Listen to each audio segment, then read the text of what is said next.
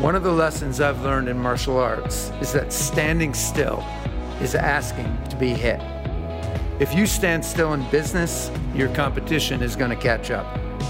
I start each morning practicing martial arts because it brings me balance and focus.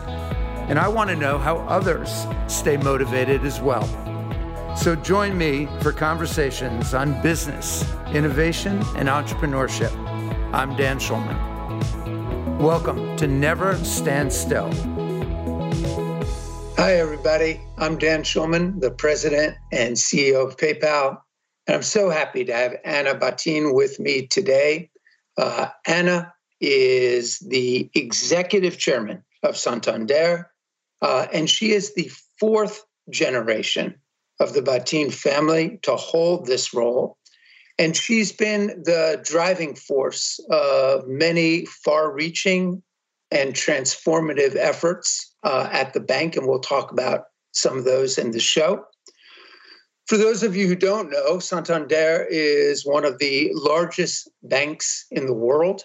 Uh, it serves over 140 million uh, consumers across Europe and the Americas. It is one of the most profitable and efficient banks uh, in the globe. And it was ranked number one in the world uh, by uh, the Dow Jones Sustainability Index. It's a leader in digital innovation, and Anna and I have had many a conversation uh, around that over the years. And um, uh, like PayPal, Santander also has a very strong commitment uh, to responsible banking, to being a global a corporate citizen. A little bit about Anna, just to embarrass her. Um, she was named one of the top 10 most powerful women uh, by Forbes last year.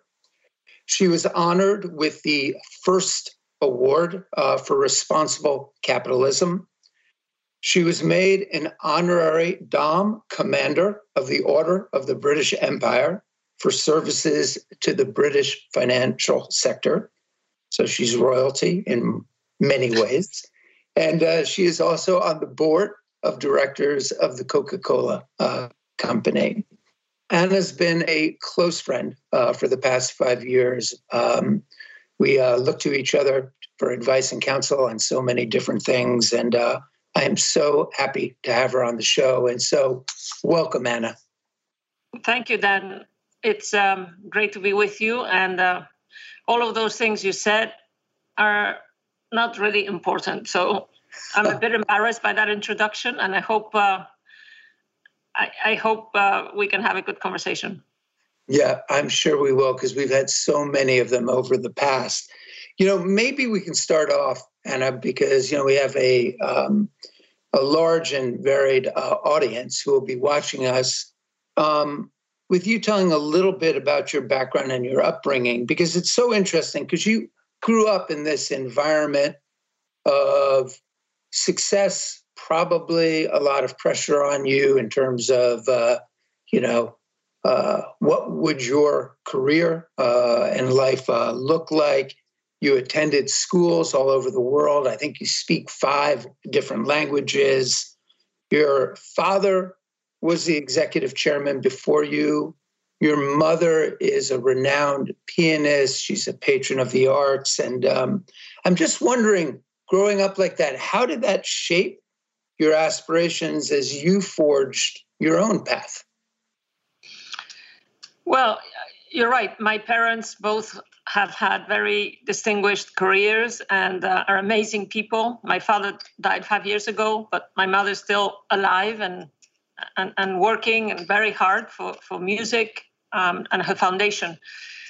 You know, I'd say that um, I was born in, in, a very small town in northern Spain. It's it's on the ocean, so it's um, it's a Celtic area of Spain. Uh, my mother is actually an O'Shea, so I'm partly Irish. Uh, on her side, and you know, my my father ran a big bank, and and it's been in the family for for, for many years. But my mother really was the biggest influence on on me and and and. Um, most of my my six we're six in total six siblings and i'm the eldest wow yeah so um, she she educated us in a very advanced way so if you think about this a small town northern spain you know i was born in 1960 and so she she really you know pushed us very hard in terms of learning music learning languages and from the age of 13, actually, I, I lived outside of Spain. So by the age of 30, um, I had lived more years outside Spain. I had lived in six different countries, not just Spain, but London, the UK, Austria, uh, Switzerland, the US.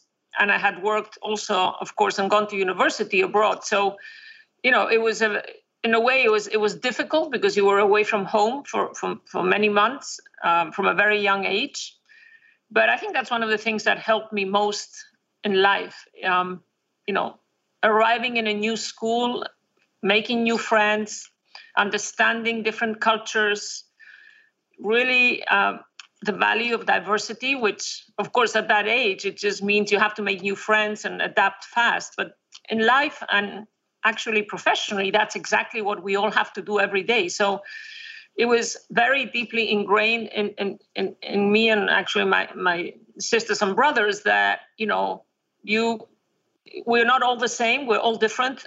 And just moving and having to change so often, even though it was hard at the time, it, it really made us into very, um, you know, let's say modern citizens because that's how the world is today the i guess the other the other important factor was the sense of responsibility being around not just my mother who founded her uh, very um, very renowned world class music school where basically all the students have scholarships 100% of them uh, 80% of them come from backgrounds uh, under the poverty line from all over the world uh, with queen sofia being the, the head of the school my grandfather and his brother both put in place foundations. So many of the shares of the bank were act- are actually to this day owned by foundations and basically given away um, to different projects. So, so you know, understanding that we all have a responsibility to do the best we can with what we've been given and to give back. And so, you know, those were very important factors in, in what I am as a person today. Yeah.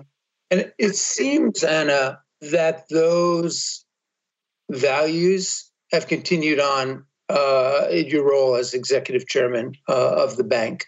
Because I think often that PayPal and Santander share a common mission, which is to think about inclusion, which is to think about a financial system that embraces all citizens, that allows small businesses and consumers to be part of the digital economy mm-hmm. moving forward. And I'm curious um, how you've thought about that as you've um, put into place various initiatives um, throughout your career uh, at the bank to drive inclusion.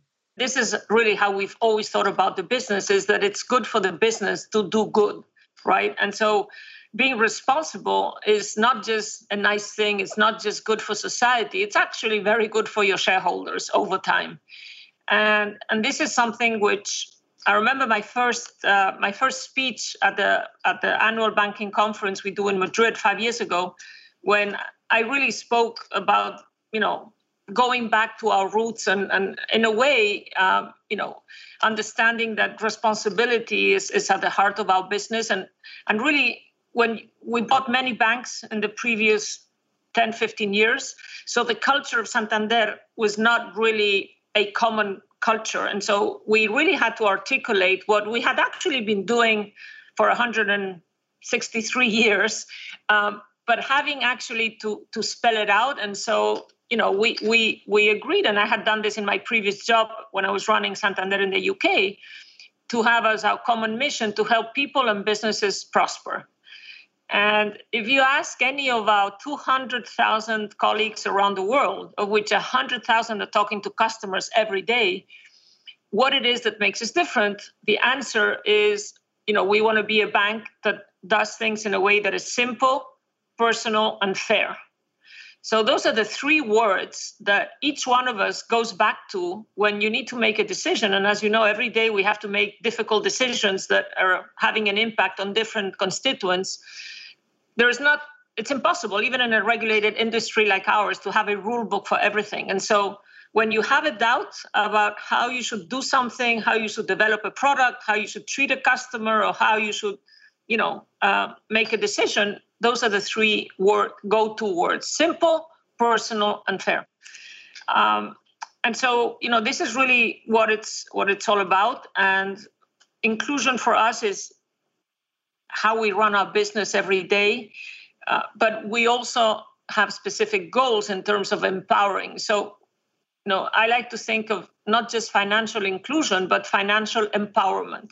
Mm-hmm. So we just last year, 2019, again, I mean, the best thing we can do in that regard is doing our jobs well every day. But but we also have set ourselves a goal to empower 10 million people over the next four years. We have empowered 2 million last year. Uh, we launched a number of initiatives. Some of them are already 15 years old. Our Prospera program, you and I have discussed that a number of times. Yeah, yeah. Um, so it's not just about having people open an account or making payments. It's about allowing them to start a business. So, you know, um, I like to give the example of a, a, lady called Denise that I visited in Paulista, which is a town in northeast of Brazil. Um, I mean, tiny shop in one of the suburbs. Um, I bought a shirt. I don't have it on today, but I tell you, beautiful shirt in a tiny shop. She had taken 10 different microloans over three years. Um, I was able to pay with my Santander card. You know, she had a POS and she could um, she make payments and receive payments. This lady was going to planning at the time when I visited her last year. She was going to buy a plot of land to build a house. You know, but she was already thinking about hiring a person to work with her in, in, in her small shop. So, you know, this is what we we we call financial empowerment, and what we're really working very hard across um, across Latin America, but also other countries. Yeah. You know, it's interesting. I think uh, in so many ways, the rise of like the mobile phone as a distribution channel, digital payments have made the ability to access markets that maybe before were previously out of reach more accessible now and we can provide services uh, sometimes at lower costs uh, and in innovative different ways you know, you um, um, are a leader in digital innovation. I mean, you think about what the next generation of the financial uh, services industry could look like. Uh, we've obviously spent a lot of time talking about that um, yeah. as well. You've bought companies. I think you bought Ebury, um, you know, which is a payment digital payments platform uh, based in the UK. But and how do you think about um, how digital payments are going to transform um, the financial services industry, but the economy as well. You know, you have a lot of central banks thinking about digital currencies now. There's obviously have been off and on lots of um, uh, debates around the role of a distributed ledger or cryptocurrencies, stable coins. How do you think about all of that as you think about the future of Santander and the future of the financial system? So you know, there's there's a lot of um, discussion about how regulation helps or doesn't help. At the end, it's about consumers, right? We're trying to protect consumers. We're trying to make sure that they have a fair access and competitive access to to, to products and services. So, um, as a highly regulated industry, um, and I tell this to my colleagues, you know, we we are regulated and we should make the best of it. So, I do think regulation um, is something which we. I tell my team it's like the air we breathe, right? Yeah. You know, if you are not compliant with regulation, you're just not going to exist. And so, please let's get on and move on. Um, and so, uh, at the end, it's it's a lot about the culture, as you know. And you know, I know we always come back to this, but it's true, right? And so, I, my favorite, and it was actually my father's and my grandfather's favorite sentence already, which is we want a culture at Santander that combines the wisdom of age and the spirit of youth, and that is really how I think about us as a 168 year old company, highly regulated, competing with companies like PayPal or fintechs or Apple Pay or other banks actually. And so so combining those two means that we need to be able to innovate within a large company. It's not easy, and so we, we have different models. And so we, as you said, we bought companies like Ebury, but we've bought other companies like GetNet in Brazil, which is a merchant acquiring company, uh, which is a leader in, in, in, Brazil, which we're now taking global. So what we've done is, and, and, and we've done another one called Super Digital, we're discussing uh, financial inclusion before, which is now in many countries across Latin America. Again, what we do is buy small teams, let them get on with it, and then take them to the global uh, franchise. So, you know, if you're a startup or not just a startup. Ebury is, is actually a 10 year old company. What I can offer is collaboration with my customer base of 145 million. I leave them you know relatively separate i bring the compliance know your customer and payments regulation to the bank standard because that's the way you know we are a bank and we find ways of of of, of doing that but i you know there's two types of innovation, by the way. One is what we call business model or process innovation. That is, you know, going from a branch to online. Yeah. We are now at 50%. Half of everything we sell at Santander is online, and most of that through mobile. 50% of all our products and services, uh, even though we have 12,000 branches and 100,000 people talking to customers. And then you have the customer innovation, that is harder for us because, but we are achieving, for example, we have a one click, one click e-commerce, um, you know, um, checkout financing online. It takes much longer because it, you have to go through. So those are the two things we're we're working on, and combined with bringing in teams from outside, because at the end, you know, we cannot assume we we have the answer to everything, and so. Uh, we try to bring in teams, but we also collaborate with many firms like uh, yours and others across across the spectrum. So that's how we, we, we manage the innovation process. Yeah, yeah. What's interesting to me, and you mentioned this, is both of our companies are heavily regulated, which means that we need to work hand in hand with regulators and governments around the world. Uh, you recently authored a piece in the Financial Times talking about and advocating for an inclusive and equitable response uh, to the economic crisis uh, in Europe brought on by COVID 19. This idea of the private and public sectors partnering together seems to be more important than ever before. Um, it used to be in some ways, you know, that there was, you know, there are companies and then there are people that were watching over the companies. And now it just seems much more that there are opportunities to partner together. How do you think about that private public uh, partnership? Maybe especially now in this era of COVID 19, but uh, even going forward? Oh, I think it's essential. I, I you know, um, uh, in this crisis, and, and just going back to our own sector, to, to finance, um, you know, we are very much, and, and, and I've said this publicly, uh, we are being part of the solution um, and collaborating on, on, on several levels. First is in trying to shape, you know, the public policy response. Um, so we've been working with the Mexican government, but also the European uh, Commission and the Spanish government, the UK, in trying to make sure that people and businesses get the one thing they really need today, which is liquidity, right? So yeah. people need to be able to pay their bills, pay salaries. Um, so we've been super active in trying because sometimes governments want to make this available, but they need somebody to make it, uh, you know, to transmit it to people and small businesses fast.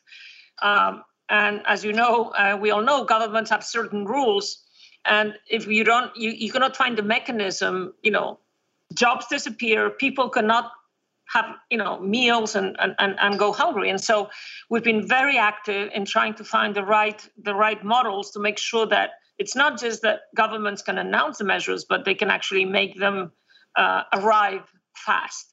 So we're very active on that. And I, I do think we have a responsibility as business leaders to contribute, each one of us, what we know.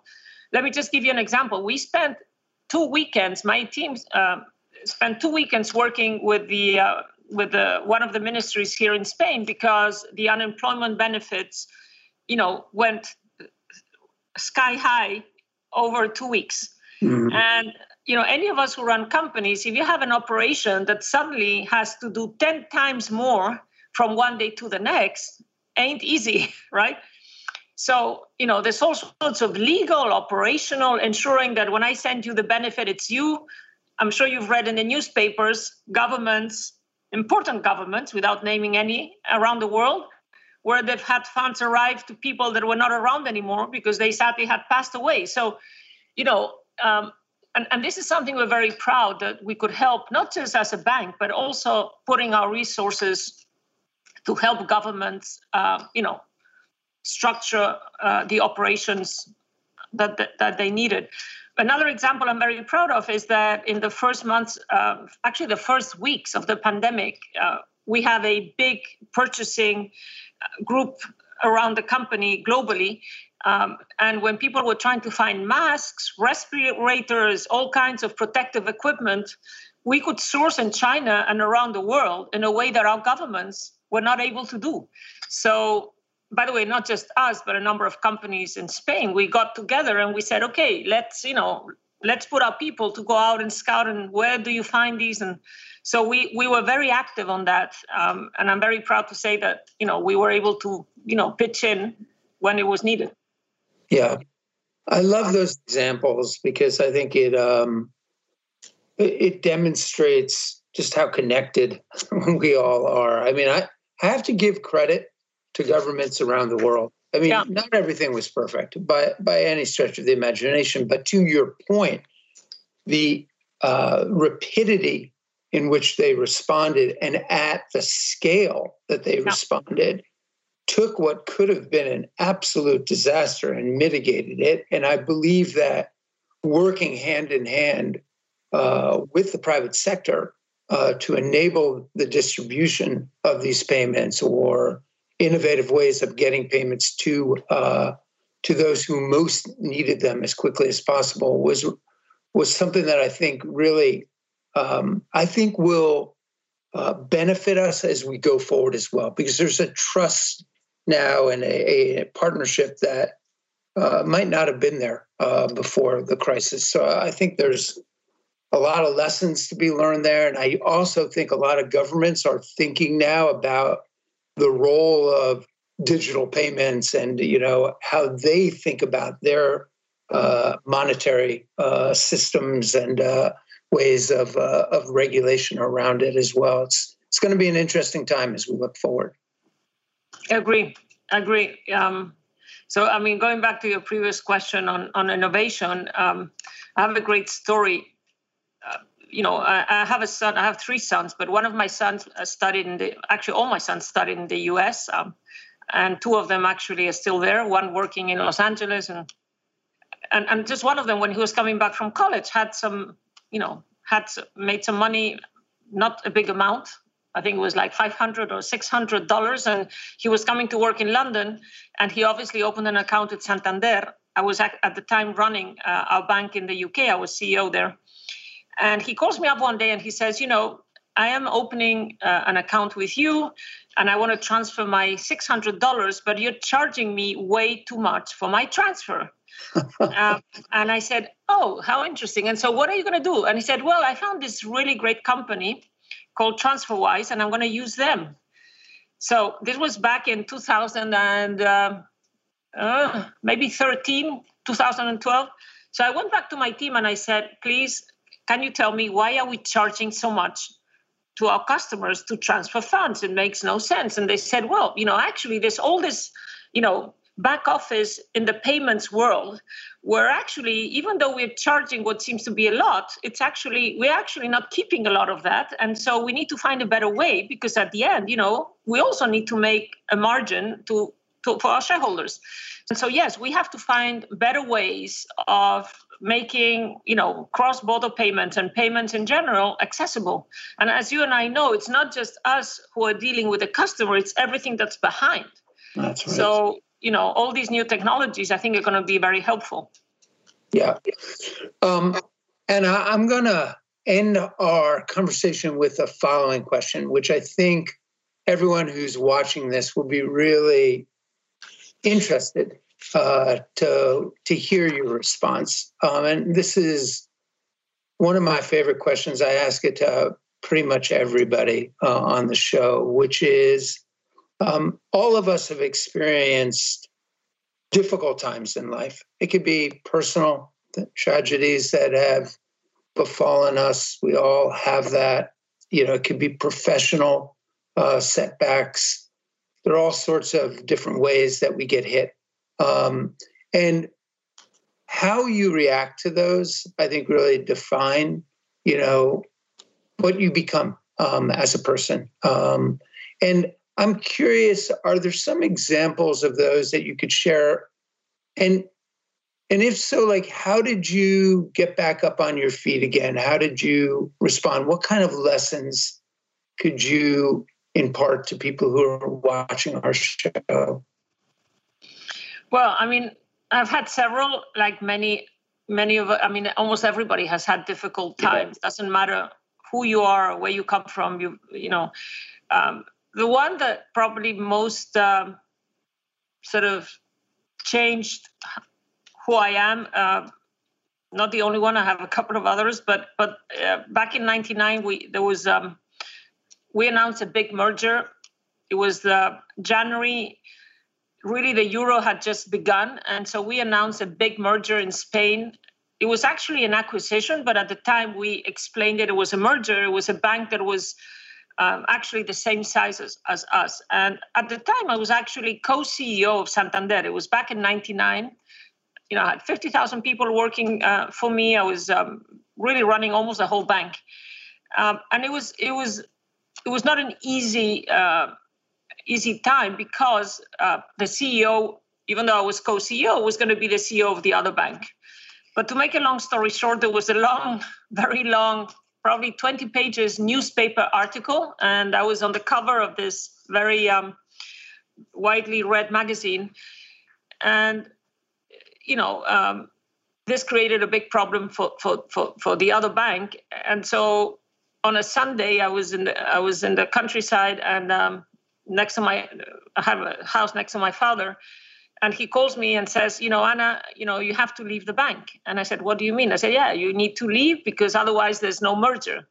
So basically from one day to the oh. next um, you know i had been working first at jp morgan for eight nine years but then 10 years at santander and i was basically asked to leave. I mean very politely but and it was not just the fact of, of being asked to leave as an executive uh, it was also the way the way he did it. No, it was it, it was a very uh, and, and I always say it's not just and, and to me the big lesson was you know when and all of us have had to make these kind of decisions with people and the way he did it was very very hard. You know i i, I had actually lost a lost a child a few years before.